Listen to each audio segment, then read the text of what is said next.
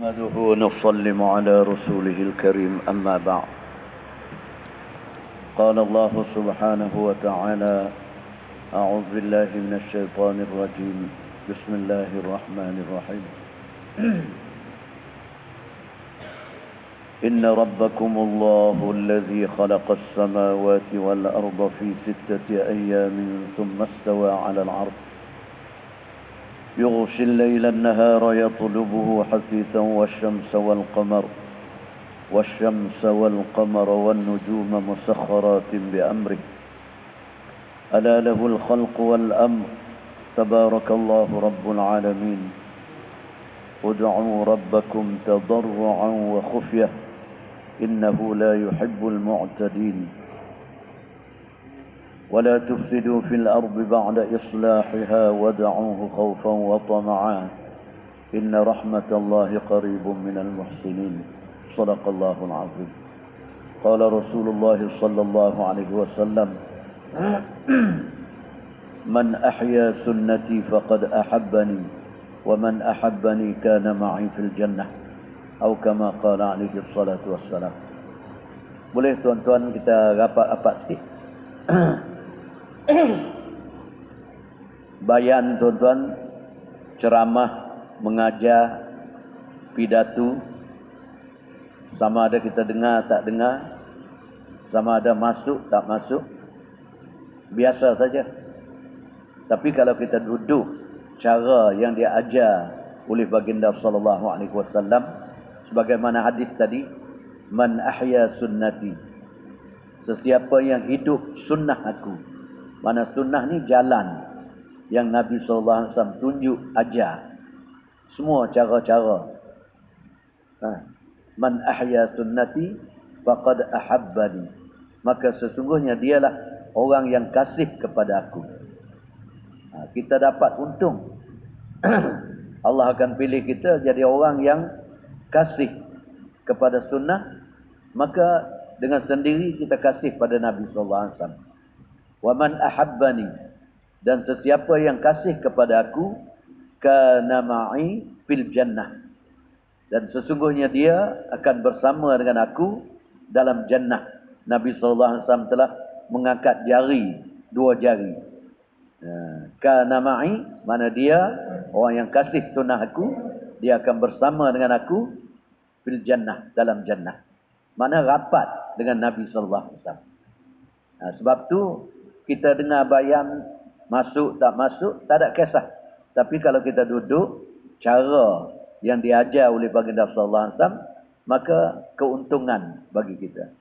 Setiap orang kita amal, insya-Allah. Insya-Allah. Tuan-tuan dan saudara mulia,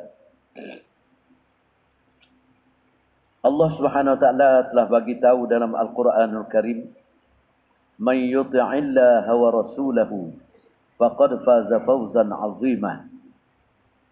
Sesiapa yang taat kepada Allah dan taat kepada Rasul.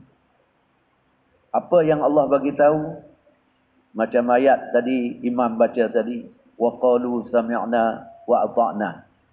Ya Allah, apa yang kami dengar daripada kamu ya Allah, daripada Quran ataupun daripada mulut nabi kamu, daripada hadis sallallahu alaihi wasallam.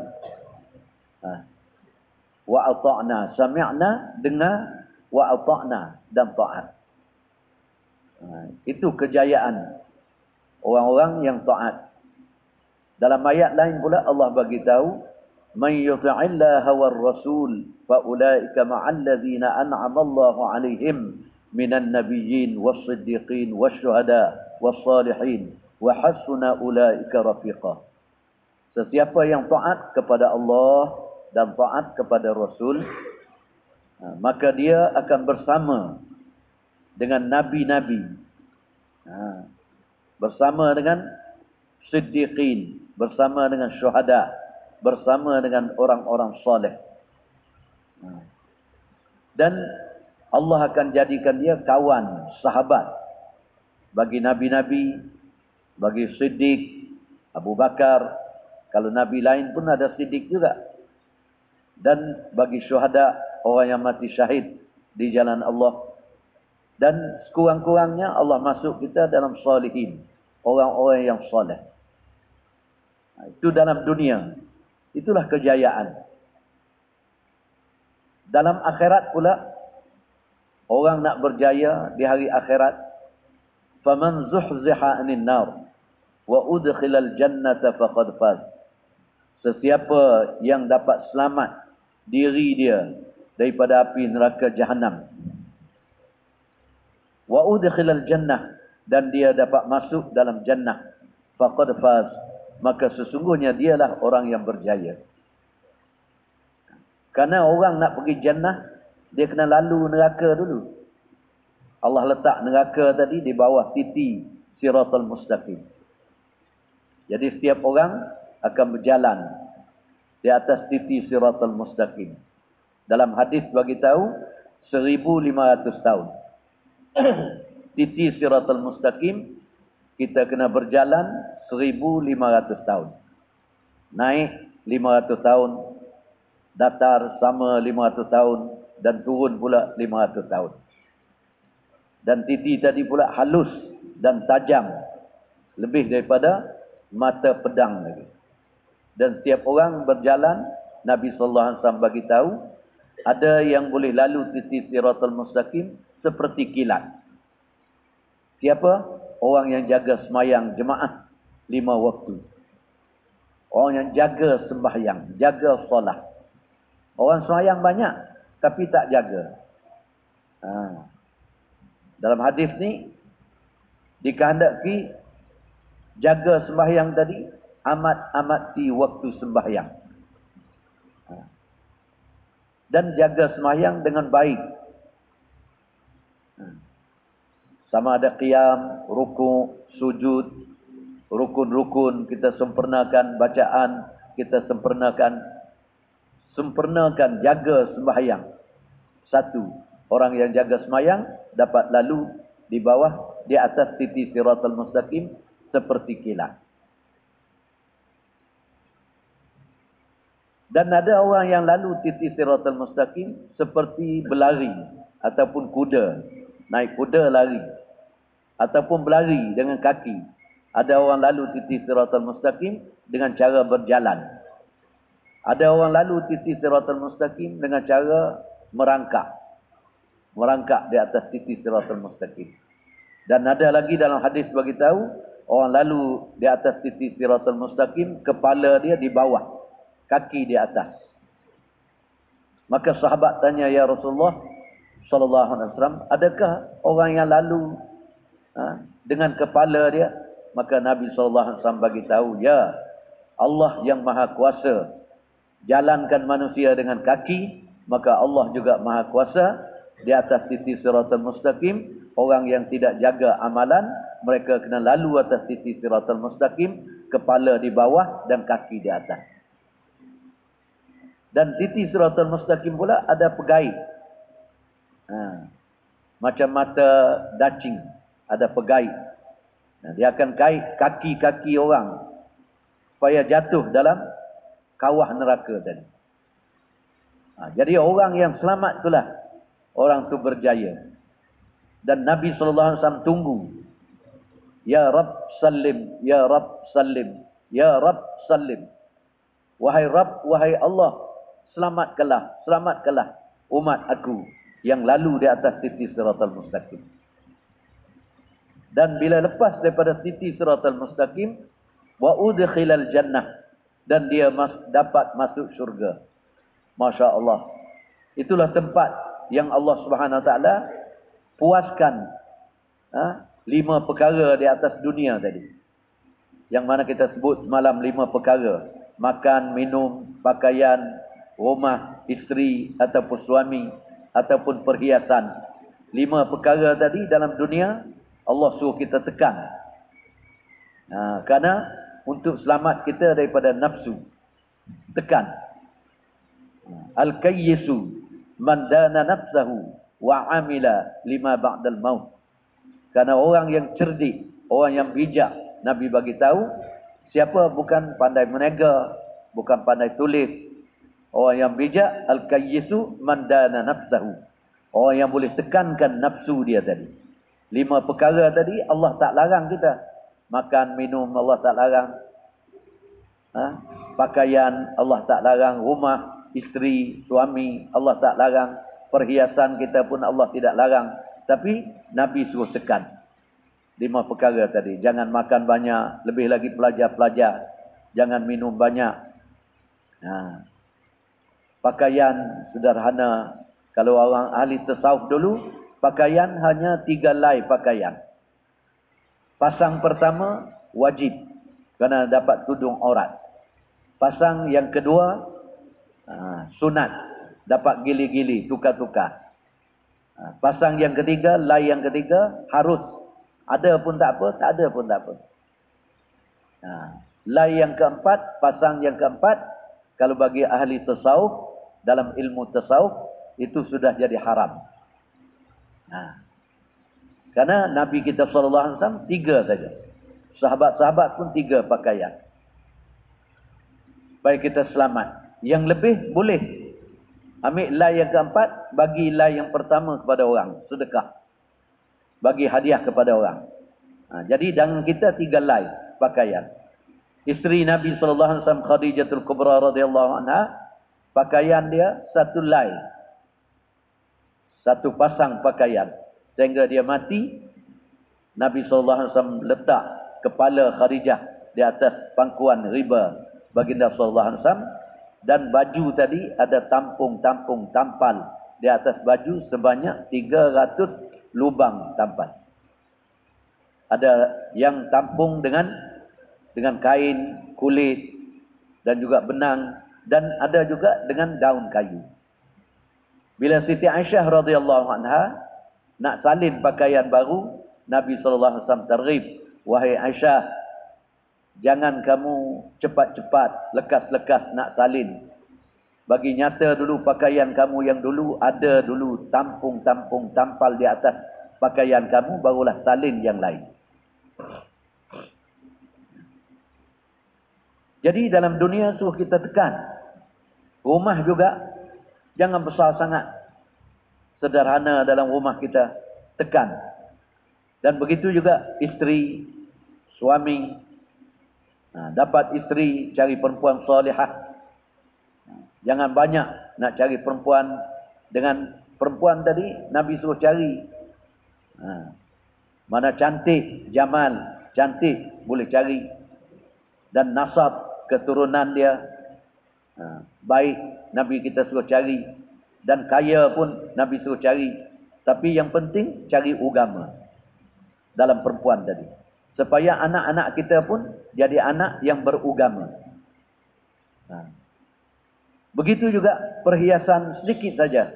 Ada kereta, ada motor, ada kapal terbang, ada perhiasan macam-macam. Sedikit, tekan. Mandana nafsahu. Orang yang boleh tekan nafsu ni.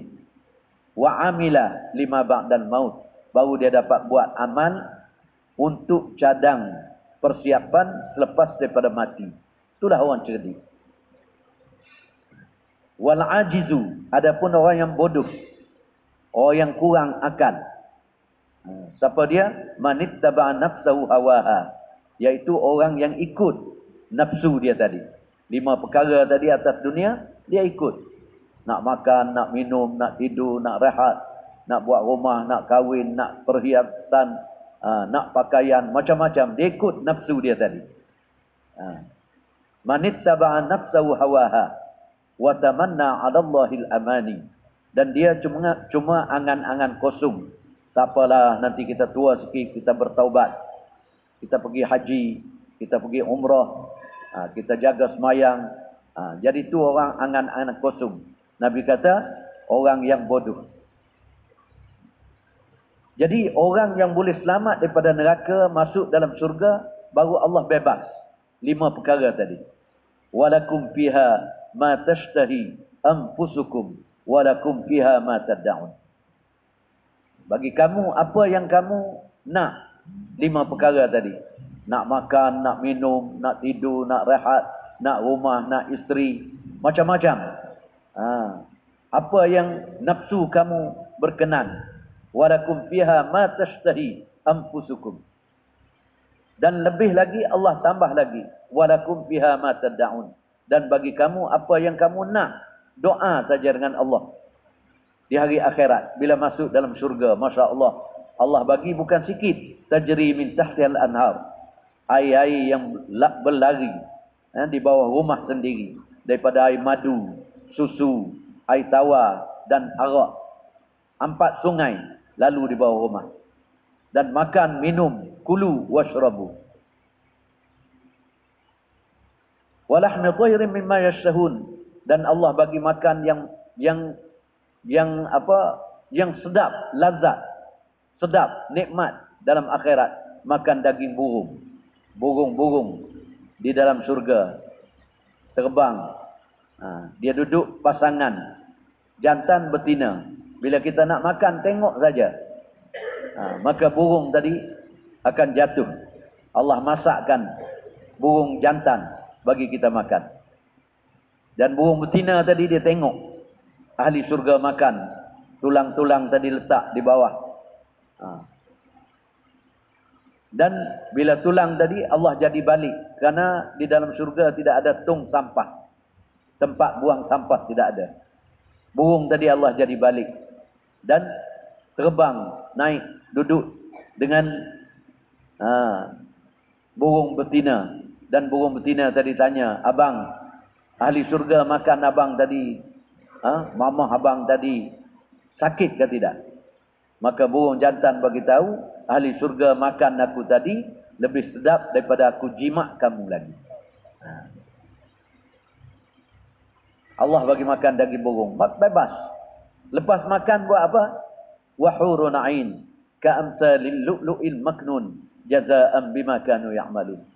Allah bagi hurun ain, bidandari, ka'amsalil lu'lu'il maknun, seperti lu'lu' permata. Di mana kita tengok pun masya-Allah cantik, dan di dada dia ada tulis nama suami dia di dada. Dan bila tidur sekali dengan bidandari, ha, bukan tidur lagi. Ha, pegang tangan, sentuh tangan. La yasma'una fiha lagwan wala ta'thima illa qilan salaman salama. Salam, sentuh jari suami tadi pengsan. Ha, dalam dalam keadaan sedap empat puluh tahun tu. Ha, tu tak tidur lagi, tak pegang lagi. Kalau tidur, sekali tidur dengan dia empat puluh tahun. Bagi orang yang semayang, jaga ibadat, tujuh puluh bidandari. Bagi orang yang ajak orang kepada semayang, kepada masjid, tiga ratus bidandari, tiga ratus ribu bidandari. Bagi orang yang jadi da'i ilallah, keluar jalan Allah, buat usaha agama, targhib orang, usaha di atas orang lain, dia sendiri dapat aman agama, dia usaha di atas kawan-kawan dan sahabat dia supaya dapat agama, dia jadi da'i ilallah, usaha di atas isteri dia, anak-anak dia, keluarga dia, rumah dia, maka dia jadi da'i ilallah. Allah hadiah bidandari dua juta setengah bidandari, dua setengah juta bidandari. Wallahu yudha'ifu liman yasha, Allah boleh tambah lagi bidandari tadi bagi siapa? Man yasha, siapa yang Allah kehendaki. Abu Bakar Siddiq radhiyallahu anhu, tidak ada orang yang boleh bilang jumlah banyak bidandari Abu Bakar. Jadi di sana tak ada projek lain. Kelang-kelang gurun pun tak ada dah. Ha, projek bidandari saja. Naik katil ni tidur empat puluh tahun, lepas tu turun naik katil yang lain pula. Itu je projek. Projek suka. Sebab Allah tunaikan kehendak-kehendak nafsu kita atas dunia kita tekan, maka Allah sempurnakan kehendak nafsu kita di hari akhirat dalam syurga. Subhanallah, rumah pula dibina rumah ha? dengan emas, zahab. Satu-satu ketul emas tadi ulama kata lapan kilo berat. Dan fiddah dibuat daripada perak. Satu ketul emas, satu ketul perak, buat dinding rumah. Dan pintu pula dia jadi pintu daripada permata zamrud. Sebelah permata zamrud, dan sebelah lagi pintu permata yakut yang merah. Itu kesukaan bagi ahli syurga. makan, minum, rehat dan berjalan ziarah di dalam syurga. Dan yang besar lagi, boleh bersama dengan Nabi sallallahu alaihi wasallam. Orang-orang yang amalkan sunnah Nabi sallallahu alaihi wasallam dalam kehidupan dunia, makan, minum, pakaian, nikah kahwin, muamalat, muasyarah, munakahah, qudhah, siasah, politik, ikut cara amalan, ikut cara baginda sallallahu alaihi wasallam. Ada orang boleh duduk dengan Nabi sallallahu alaihi wasallam, masya-Allah. Ada orang seminggu sekali, ada orang boleh sebulan sekali, mengikut amalan mereka. Dan yang lebih lagi, orang yang dapat tengok, lihat wajah Allah Subhanahu wa taala. Allah akan angkat hijab. Umat ni boleh tengok. Orang-orang yang iman kuat, masya-Allah, tiap hari boleh tengok wajah Allah Subhanahu Wa Taala. Dan bila lihat wajah Allah, lebih sedap daripada tidur dengan bidadari tadi lagi. Nikmat. Dan tak ada kerja lain. Allah bagi umur kepada dia tiga puluh tiga tahun. Macam Nabi Isa alaihissalam. Dan Allah bagi tinggi besar seperti Nabi Adam alaihissalam. enam puluh hasta tinggi, tujuh hasta besar. Dan Allah Subhanahu Wa Taala bagi cantik macam Nabi Yusuf alaihi salam. Dan Allah bagi suara dia sedap. Ha. Kita dengar imam-imam baca ni pun sedap dah. Tapi kalau dengar suara Nabi Yusuf alaihi salam, subhanallah, sekali enam puluh ribu. Dia suruh Nabi Sulaiman alaihi salam himpunkan orang. Nabi Daud alaihi salam baca kitab Zabur. Dan dalam perhimpunan ada juga jin. Ada binatang-binatang juga mari dengar. enam puluh ribu, bila habis bacaan dua puluh ribu saja dapat balik. Enam, empat puluh ribu lagi mati di situ. Mati kerana suara sedap. Ha. Suara sedap. Binatang pun ada mati, jin pun ada mati juga. Ha. Jadi suara kita ni Allah bagi macam suara Nabi Nabi Daud alaihissalam. Ha. Mujur atas dunia ni Allah tak bagi lagi. Kalau bagi, isteri kita pun mati. Ha. Jadi di hari akhirat Allah Subhanahu Wa Taala bagi akhlak baginda sallallahu alaihi wasallam. Akhlak yang paling mulia akhlak Nabi sallallahu alaihi wasallam. Hasanah, karimah dan azimah. Hasanah buat baik dengan semua orang, hatta binatang-binatang. Jangan azab, jangan anyayai walaupun binatang. Itu hasanah. Dengan orang kafir pun kena buat baik. Karimah, orang yang ada kalimah, ikramun muslimin. Azimah, orang yang buat jahat dengan kita, kita balas baik. Itu azimah, akhlak baginda sallallahu alaihi wasallam. Innaka la'ala khuluqin azim. Dan Allah kekalkan kita di dalam akhirat. Siapa? Allazina amanu, orang-orang yang beriman di atas dunia. Wahajaru, dan dia berhijrah tiga hari sebulan, ha, ataupun sepuluh hari sebulan, empat puluh hari setahun, empat bulan setahun, tiap-tiap tahun ada takhazah agama, dia hijrah, sanggup hijrah untuk agama. Wahajaru, wajahadu fi sabilillah, dan bermujahadah di jalan Allah Subhanahu Wa Taala. Mujahadah di jalan Allah ni mujahadah supaya kita dapat dapat apa? Dapat hidayah.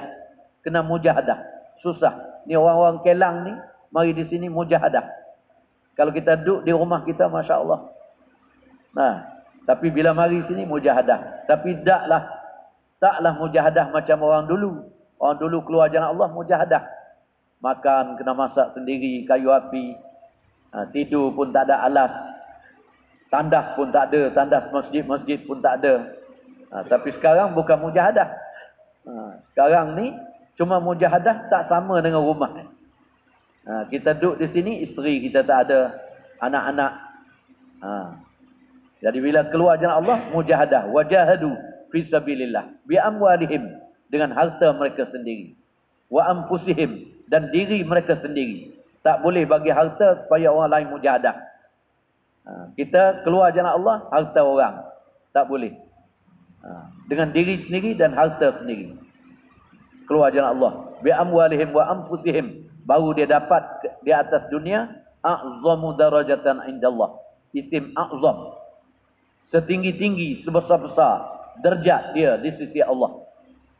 Derajat ni penting tuan-tuan. Derajat ni mana kehidupan kita. Di dalam dunia ni derajat ada pangkat. Di atas ni saja pangkat. Orang ni jadi O S P D, orang ni jadi apa pegawai kerajaan, menteri, orang ni jadi raja. Di atas ni saja bubur pangkat dan di baju. Tapi di hari akhirat satu-satu derajat antara langit dengan bumi. Satu-satu derajat. Allah buat rumah pun tak sama. Rumah tingkatan dalam ahli syurga. Orang tingkat pertama dengan kedua. Ha, tingkat pertama dengan kedua. Tinggi lagi. Dan lebih tinggi lagi. Orang dalam tingkat bawah pertama tadi makan dah sedap dah. Minum pun sedap. Tapi ada bahan makanan. Ha, kulit. Buah-buah. Buah-buahan. Jatuh daripada atas ke bawah. Jadi orang tingkat bawah ni ambil tengok. Masya Allah. Dia pun makan. Maka dia makan tadi lebih sedap daripada makanan yang dia makan setiap hari tujuh puluh kali ganda. Nah, bila dia tanya malaikat, ni buah-buahan ni mari daripada mana? Malaikat bagi tahu ni bukan buahan. Ni kulit buah-buahan ahli syurga tingkat atas. Nah, itu tingkat, derjat. Tapi dalam dunia derjat, a'zamu darajatan indallah, derajat orang yang buat usaha agama tak sama.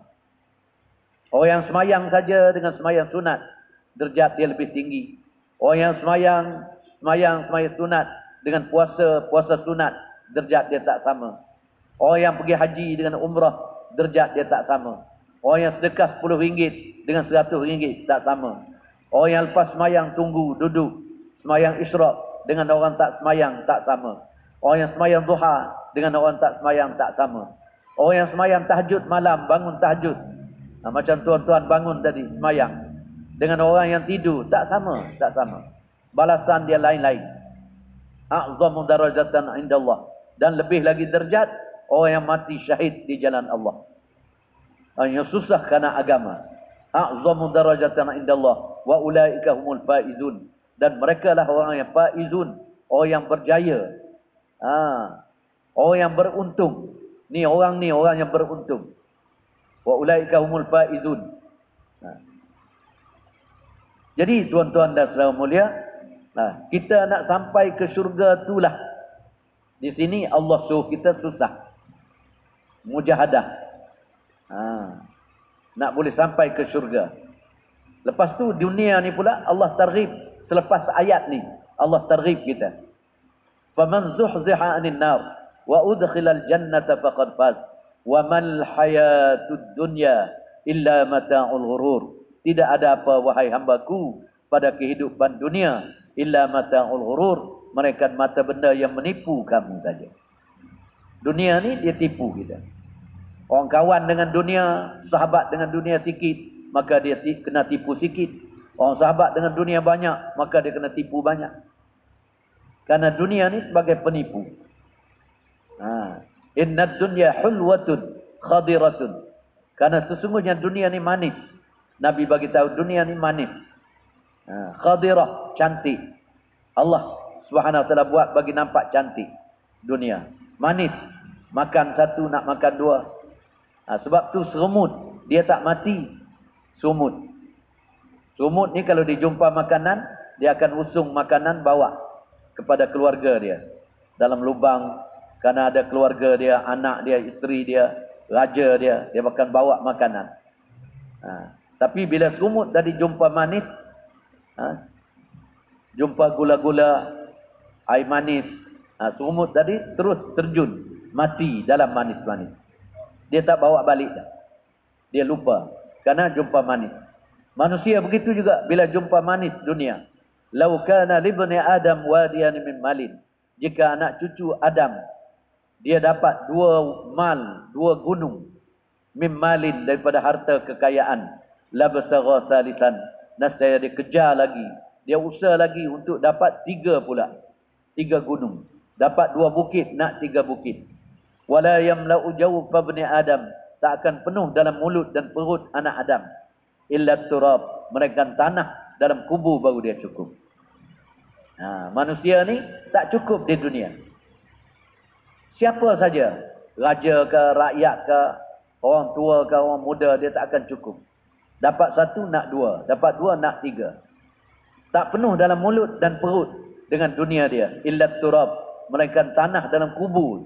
Bila orang masuk kubur situ dia baru cukup. Situ dia minta dengan Allah. Farji'na na'mal salihan inna muqinun. Ya Allah, hantarkanlah kami kembali sekali lagi ke dunia untuk kami buat amal soleh. Karena hari ini kami telah yakin benda yang boleh tolong kami tak ada, melainkan iman dan amal. Harta kita tinggal. Yauma la yanfa'u malun wala banun illa man atallaha biqalbin salim. Pada hari situ, hari yang tidak guna lagi oleh harta kekayaan kamu, pangkat kamu, rumah kamu, lima perkara tadi tak guna lagi. Yang boleh tak tolong kamu adalah iman dan amal kamu. Jadi tuan-tuan dan saudara mulia, penting iman, penting. Jadi iman ni kita kena usaha setiap hari dua puluh empat jam. La ilaha illallah, kena baca kalimah ni banyak-banyak. Ha, kena baca kalimah dan kena guna kalimah ni bawa dakwah dalam jaulah, dalam gas satu kita, gas dua kita, dalam jaulah mana-mana tempat, mana kita pergi keluar. Usaha di atas kalimah supaya kalimah iman, yakin masuk dalam hati kita. Kalau tak usaha, kita tak berjaya. Kalimah ni banyak orang mati tak boleh ucap kalimah la ilaha illallah.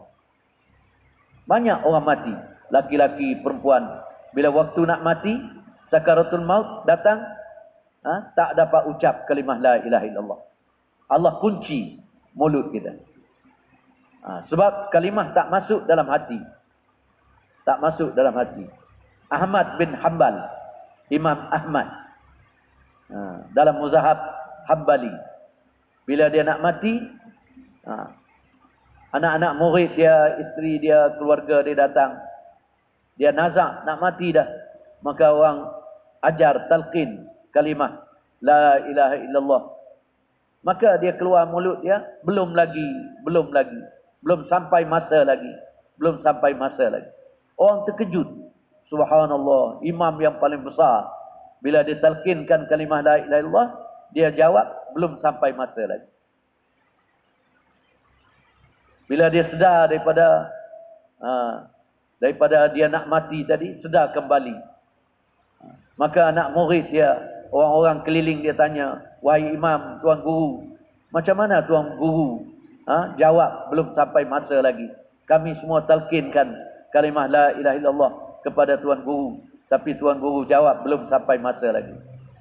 Maka Imam Ahmad bin Hanbal bagi tahu, ya, waktu kamu ajar kalimah kepada aku, syaitan pun datang.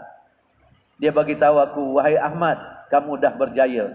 Kamu dah jadi ustaz, jadi guru, jadi ulama, jadi baba.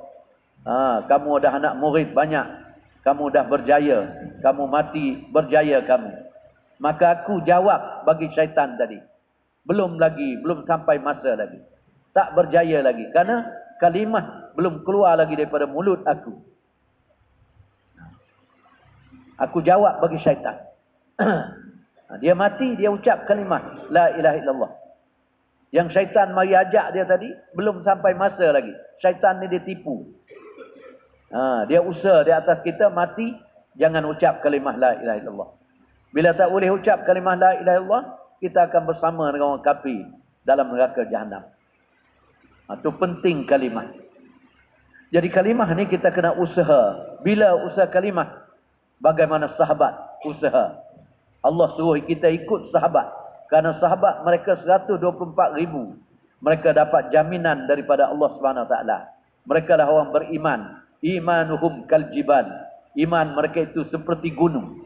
Iman sahabat. Jadi kita kena belajar, kena usaha. Di mana nak usaha kalimah? Di keluar jalan Allah subhanahu wa taala. Ni macam tuan-tuan datang tiga hari. Ni penting belajar enam sifat. Penting belajar kalimah ha, atas iman. Supaya iman masuk dalam hati kita. Ta'allamnal iman, summa ta'allamnal Quran. Sahabat bagi tahu kami belajar iman dahulu.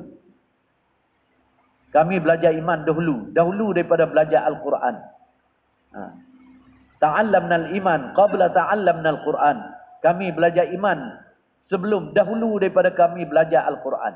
Iman ni penting. Dan belajar iman sehingga iman masuk dalam hati, bukan duduk di mulut. Kalau di mulut tu mulut je iman, di mata mata je iman, telinga dengar telinga je iman. Tapi iman kena masuk dalam hati. Ha, macam mana dalam Quran Allah Subhanahu Wa Taala bagi tahu orang Badawi. Qalatil a'rabu amanna.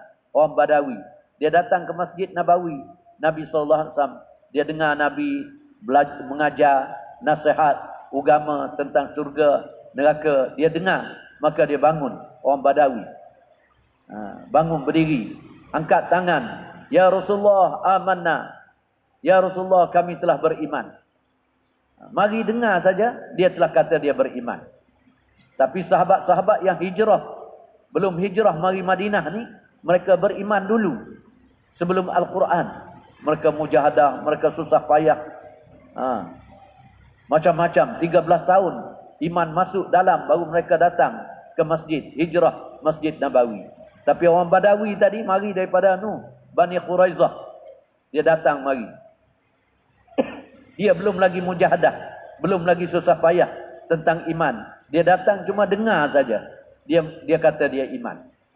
Maka Nabi sallallahu alaihi wasallam tak jawab, sehingga Allah turunkan ayat, qul, kata olehmu ya Muhammad, lam tu'minu, wahai orang Badawi, lam tu'minu, kamu belum lagi beriman. Walakin qulu aslamna, tetapi kamu kata hanya kamu Islam, boleh kata. Karena Islam dengan iman ni beza, langit dengan bumi. Hari ni banyak orang Islam tapi tak iman. Banyak orang Islam tak semayang. Banyak orang Islam judi, pencuri, minum arak. Orang Islam bunuh orang. Tapi kalau orang beriman tidak.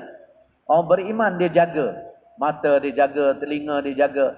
Kerana iman telah masuk dalam, dalam hati. Iman kena usaha masuk dalam hati. Walakin qulu aslamna. Ha, kamu boleh kata kamu Islam. Sebab walamma yadkhulil imanu fi qulubikum. Lagi iman yang kamu kata iman tadi belum masuk duduk dalam sarang hati kamu. Ni sarang iman adalah hati. Hati kita. Sarang tempat iman duduk. Kita kena usaha di luar ni dengan mujahadah, dengan keluar jalan Allah Subhanahu Wa Taala, dengan cakap kebesaran Allah, dengar syurga neraka tiap-tiap hari, ada taklim di rumah, ada taklim di masjid, ada suasana, ada bi'ah.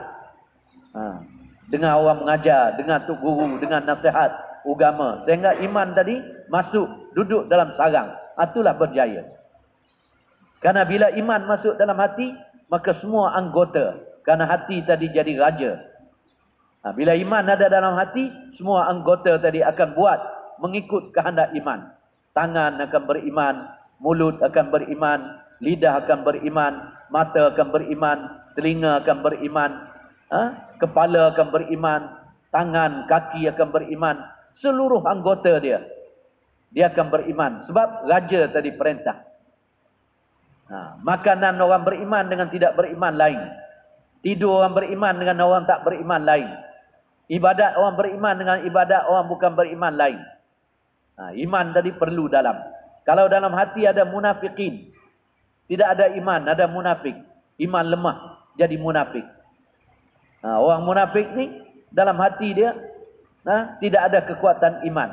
Wa iza qamu ila shalah, apabila disuruh dia salat, bangun berdiri untuk semayang, qamu kusala, dia berdiri untuk semayang tapi kusala, semayang malas. Ha, malas semayang itu orang munafik. Baca Quran malas, zikir malas, nak semayang isyraq malas, nak semayang duha malas, nak semayang awabin, witir, lebih lagi nak semayang tahajud malas. Tahajud ni adalah hadiah daripada Allah kepada orang beriman. Ha, tahajud dan duha, dua dalam hadis ni. Duha dengan tahajud. Orang susah buat. Nah, ni hadiah. Bila orang tu beriman, baru Allah bagi hadiah. Hadiah daripada Allah yang paling baik adalah ilham, adalah taufik, adalah hidayah. Allah masuk dalam hati kita, nak taat kepada Allah. Itu hadiah. Nah, kalau tak ada hadiah daripada Allah, pada orang beriman kita tak usaha, hati kita jadi munafik. Orang munafik. Bila ada dalam munafik, maka keluarlah daripada anggota dia pun munafik. Mana alamat munafik? Bila bercakap bohong, Bila berjanji, mungkin janji. Ha, bila dia amanah, khianat. Ha, itu tanda-tanda sifat orang munafik. Bila disuruh amalan, malas dalam amalan. Malas semayang, malas baca Quran, malas taklim. Lebih lagi, malas datang ke masjid. Itu orang munafik. Ha. Dan kalau dalam hati tadi ada kafir pula. Ha, munafik ni dia naik-naik tinggi sehingga orang tadi jadi kufur, jadi orang kafir. Dalam hati pun ada kafir, maka keluarlah daripada semua anggota dia cara-cara hidup orang kafir. Pakaian, makan, minum, rumah, anak, isteri, ha? Perniagaan dia, perbuatan dia, dua puluh empat jam. Semua cara dia bukan cara Islam, cara orang kafir. Kenapa raja tadi perintah dia? Karena dalam hati dia tidak ada iman. Ha, penting tuan-tuan, iman kita kena usaha. Kalau habislah seluruh hidup kita, harta kita pun habis. Kalau Allah hadiah iman, cukup bagi kita. Selamat. Ha, iman ni Allah Subhanahu Wa Taala suruh, Allah bagi tahu dalam Al-Quran, "Allazina amanu wa lam yalbisu imanahum bizulmin." Ulaika lahumul amn wa hum muhtadun. Orang-orang beriman yang iman mereka tidak campur aduk dengan kezaliman, bizulmin. Ulama tafsir tafsir bizulmin iaitu dengan syirik. Ha, iman yang tak bercampur dengan syirik. Baru dia dapat ulaika lahumul amn. Mereka inilah mereka yang aman, bawa kalimah iman. Ha, bawa iman dalam hati dia. Iman di tangan, di mulut, di mata dia. Inilah orang dapat keamanan, jaminan daripada Allah. Wahum muhtadun. Dan mereka lah orang dapat pertunjuk. Kalau tidak usaha, iman kita ni, orang Islam sekarang iman bercampur, bercampur aduk dengan zalim. Mana bercampur aduk dengan zalim? Dengan syirik. Allah Allah pun. Kalau kita tak buat kerja, tak makan kedarah lah. Allah Allah pun kalau tak ada wang, tak ada duit, maka kita tak boleh hiduplah. Ha, Allah Allah pun kalau tak ada duit, satu perkara pun tak boleh buat. Lebih lagi orang Thailand. Orang Thailand, orang Siam, orang Buza, ha, orang putih. Ha, dalam Amerika, Rusia, mana-mana tempat. Tapi kalau dalam Thailand, dia sebut apa? Ngen ke pracau. Bahasa Thai, ngen ke pracau. Duit adalah Tuhan. Ha. Dia bagi tahu duit adalah Tuhan. Sebab tu dia setiap hari dia buat duit. Dia buat duit. Sebab apa? Dia nak buat Tuhan bagi banyak. Duit banyak, Tuhan banyak. Bila Tuhan banyak, dapat selesailah semua masalah dia. Ha. Tu orang Siam. Orang kafir. Semua. Sebab tu suami buat kerja, dapat duit. Kerana buat Tuhan. Isteri pun buat kerja, anak pun buat kerja, menantu buat kerja, cucu, cicit, ciok dia semua buat kerja. Supaya dapat duit banyak. Jadi Tuhan banyak. Tapi kita orang Islam tuan-tuan, kalau kita tak usaha di atas iman, ha, tak usaha di atas iman. Kita macam dia juga. Mereka orang beriman, orang beriman wa fis samaa'i rizqukum wa ma tu'adun. Pada langit rezeki kami. Itu kita orang beriman. Allah bagi rezeki kita bukan di sini. Bukan dalam kebun, bukan dalam kedai, bukan dalam kelang. Rezeki kita mana? Wa fis sama. Pada langit. Allah letakkan rezeki kita. Oh ni banyak mana, oh ni banyak mana, oh ni nak boleh berapa. Pada langit. Ha. Nahnu qasamna bainahum ma'isyatahum fil hayatid dunya. Wa rafa'na ba'dahum fawqa ba'din darajat. Mana kami? Allah kata kami. Yang bagi pada kamu. Qasamna. Kami bagi-bagi. Ni orang ni satu juta. Orang ni seratus ribu. Orang ni sepuluh ribu. Orang ni seribu ringgit. Orang ni sepuluh ringgit. Kami yang bagi. Bukan datang daripada kamu. Kalau datang daripada manusia, semua orang kaya. Oh saya buat kerja dapat duit. Ha? Satu hari banyak ni. Satu bulan banyak ni. Kira. Hisap. Kalau satu tahun berapa. Sepuluh tahun berapa. Tapi bila dia buat, bankrupt. Allah tak bagi mengikut otak dia, fikiran dia. Karena bukan daripada manusia, daripada Allah. Wa rafa'na ba'dahum fawqa ba'din darajat. Begitu dia derajat. Orang ni boleh jadi menteri, orang ni jadi presiden, orang ni boleh jadi raja. Ha, daripada mana? Daripada Allah Subhanahu Wa Taala. Allah yang bagi, Allah lantik. Ada orang usaha nak dapat pangkat, sampai habis wang, tak dapat pangkat. Karena Allah yang bagi. Ha. Orang beriman yakin pada langit Allah turunkan rezeki kita. Wa ma min dabbatin fil ardi illa 'ala Allahi rizquha. Tidak ada yang menata di atas muka bumi, manusia ke binatang-binatang ke, mana makhluk Allah, mereka Allah lah yang bagi rezeki pada mereka. Kita beriman ni sebab tu tak syirik dengan Allah. Tapi kalau Islam saja, kalau di Thailand orang Islam, kalau kita tanya dia, Allah suruh tanya dalam Quran. So Nabi Muhammad sallallahu alaihi wasallam tanya orang-orang kafir Mekah, Madinah, Hijaz, man khalaqas samawati wal ardh. Ya Muhammad, tanya dia tengok, siapa yang jadi langit dan bumi? Man khalaqas samawati wal ardh. Siapa yang ciptakan langit, tujuh lapis langit dan tujuh lapis bumi? La yaqulunna Allah. Nascaya mereka pun jawab sama. Mereka jawab Allah lah jadi langit dan bumi.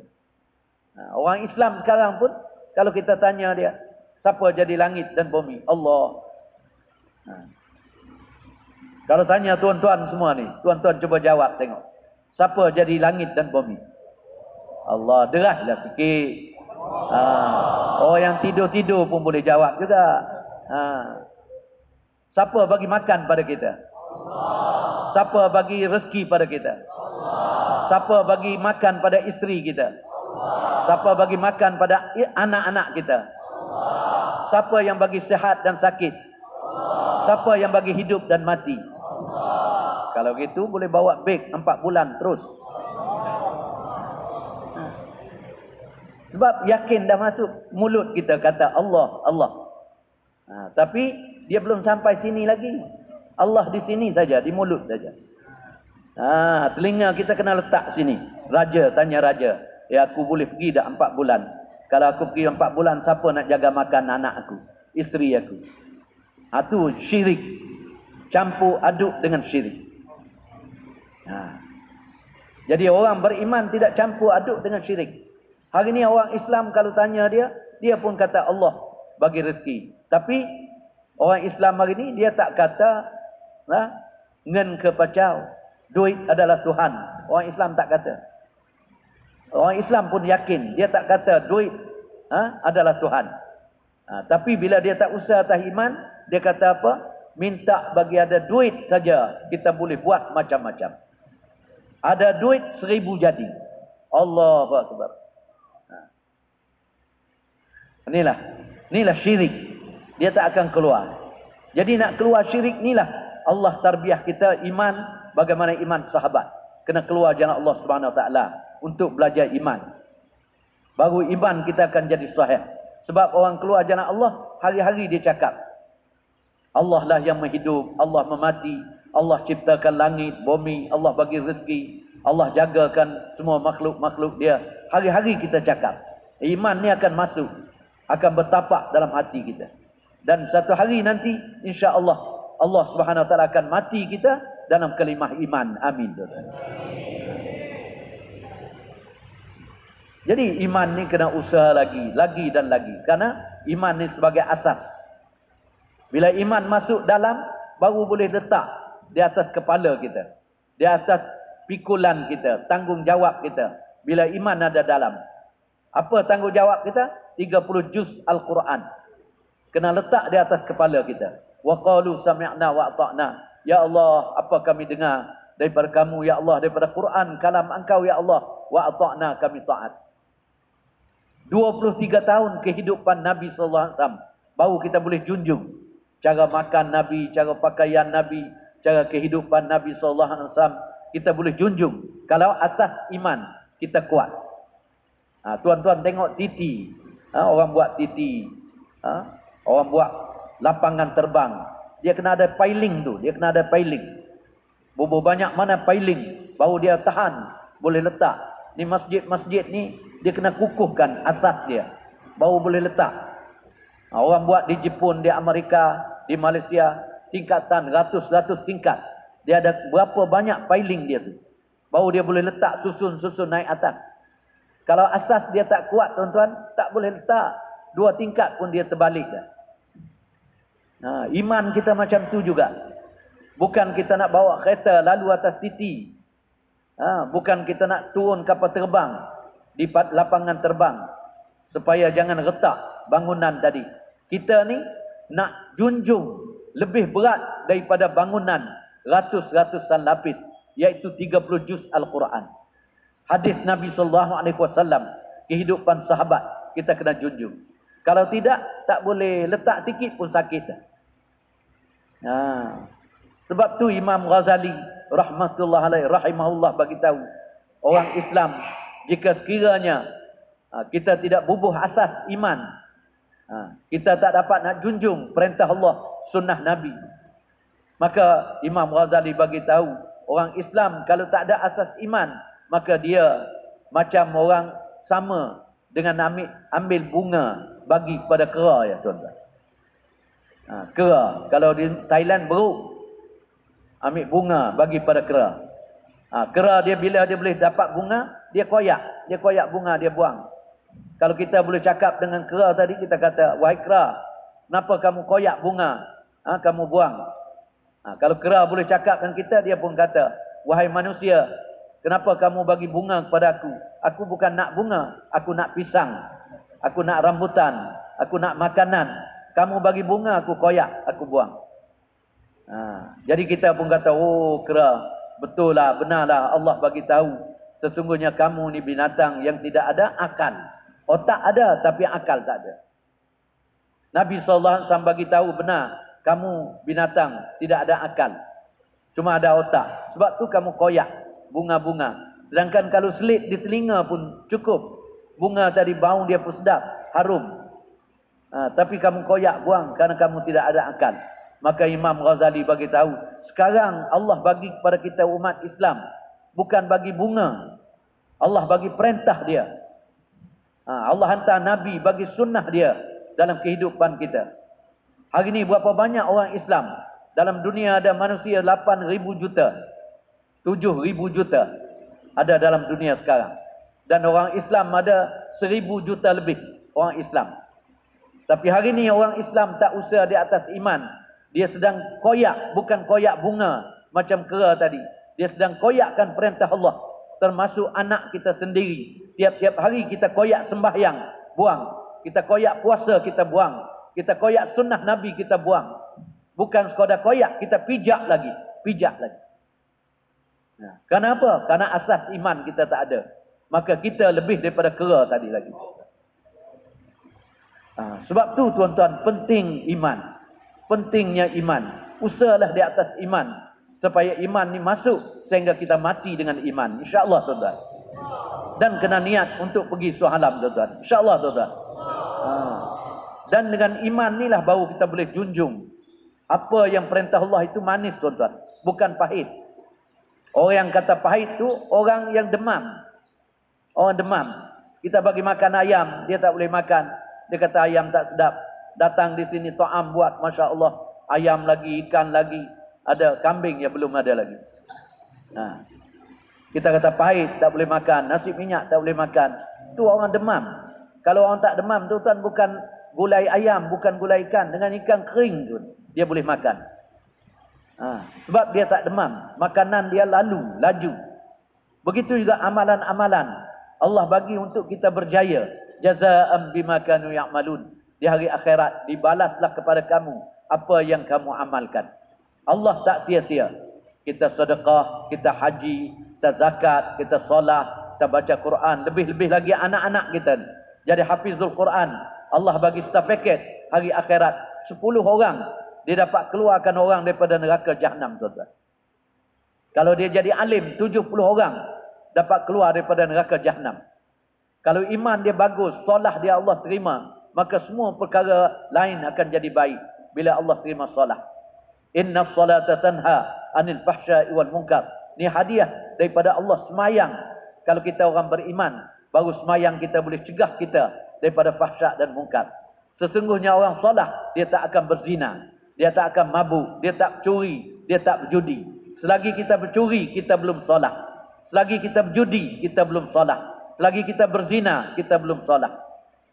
Imran bin Husain telah tanya baginda sallallahu alaihi wasallam, "Ya Rasulullah, apa maksud ayat Inna salata tanha.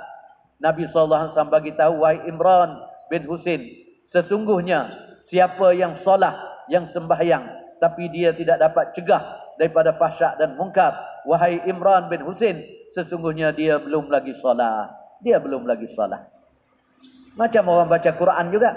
Adik-adik yang baca Quran, tiap-tiap hari kita baca Quran.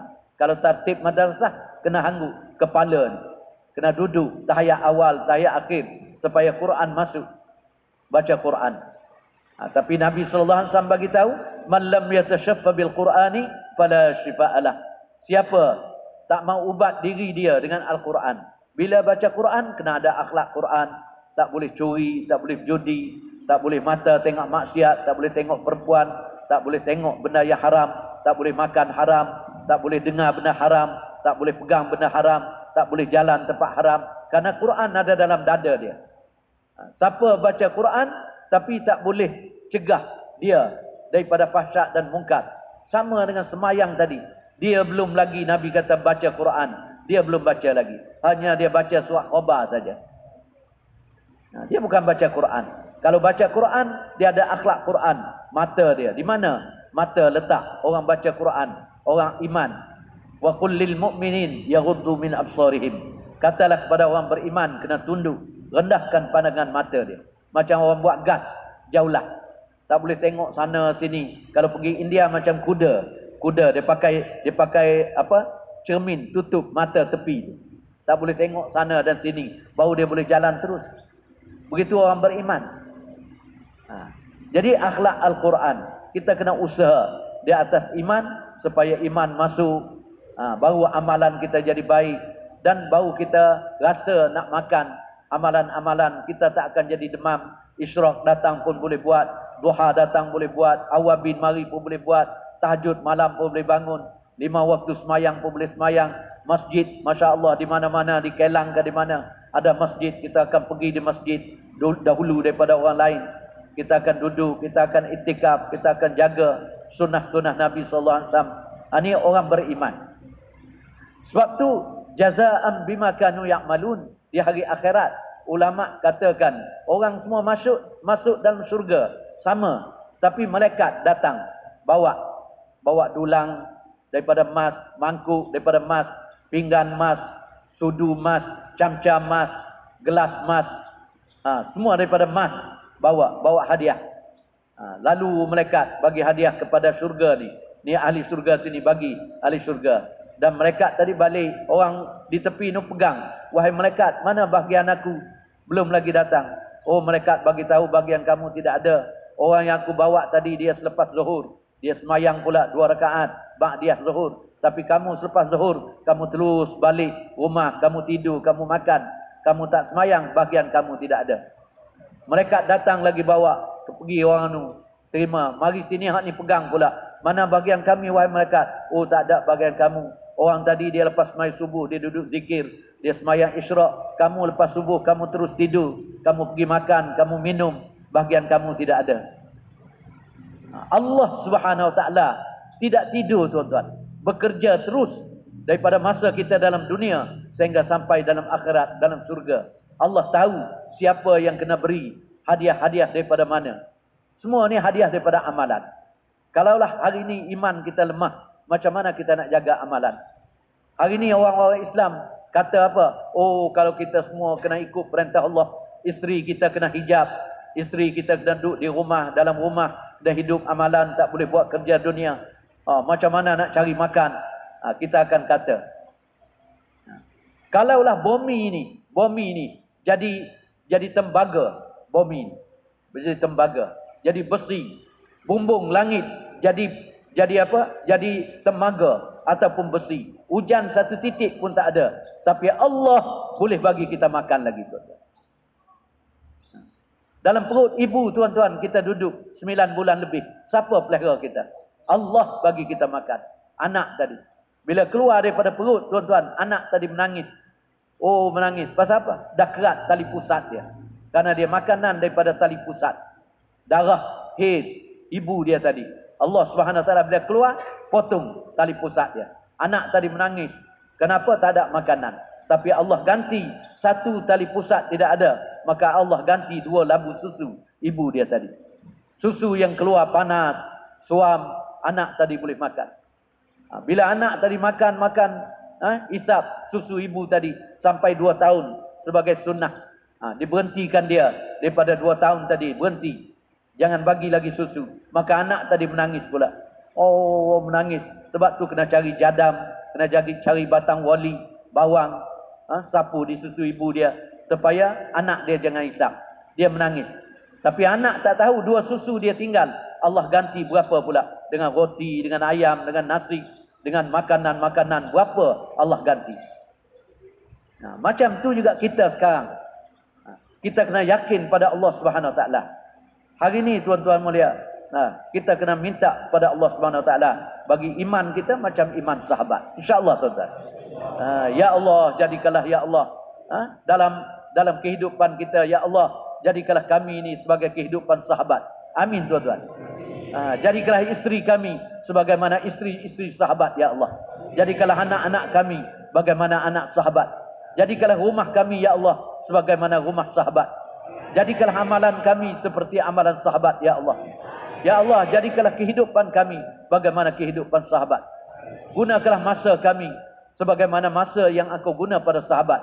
Jadikanlah harta kami, ya Allah, bagaimana harta sahabat, ya Allah. Jadikanlah hidup dan mati kami, ya Allah, dalam iman, dalam redha Engkau sebagaimana Engkau redha pada sahabat. Minta Allah Subhanahu Wa Taala qabul. Amin. Dan insya-Allah kita ada satu hari lagi, tuan-tuan yang datang tiga hari, habiskanlah dengan baik masa kita, ha, tujuh puluh dua jam duduk dalam istima'in aman dan ubah kehidupan kita. Ha, walaupun kita datang macam-macam, ha, tidak ada sunnah Nabi, tapi niat. Kita niat belajar enam sifat, belajar halqah tajwid, ha, belajar, ha, masa keluar jalan Allah Subhanahu Wa Taala, usul, adab, tertib, ha, belajar doa-doa masnun. Dan insya-Allah kita balik dengan bawa iman yang kukuh, yang kuat. Barulah kita boleh jaga rumah kita, anak kita, isteri kita, maqami kita, kita dapat jaga. Mudah-mudahan Allah Subhanahu Wa Taala pilih saya dan tuan-tuan semua jadi dai dia, jadi orang-orang yang soleh, orang yang takwa, dan jadi asbab hidayah kepada umat Suhalam. Semua niat pergi Suhalam tuan-tuan, insya-Allah tuan-tuan. Masya-Allah, minta Allah Subhanahu Wa Taala qabul. Amin tuan-tuan. Subhanakallahumma bihamdika asyhadu an la ilaha illa anta astaghfiruka. Allah.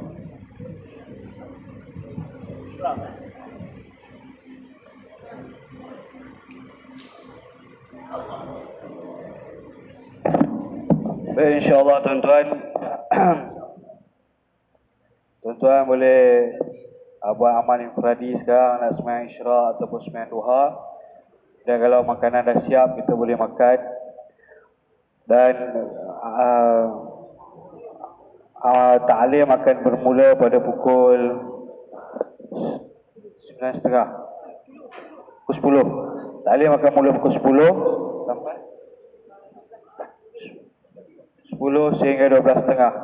Jadi sebelum pukul sepuluh uh, boleh buat persiapan dan tunggu masa taklim pukul sepuluh. sepuluh pagi semua berkumpul di sini semula, insya-Allah.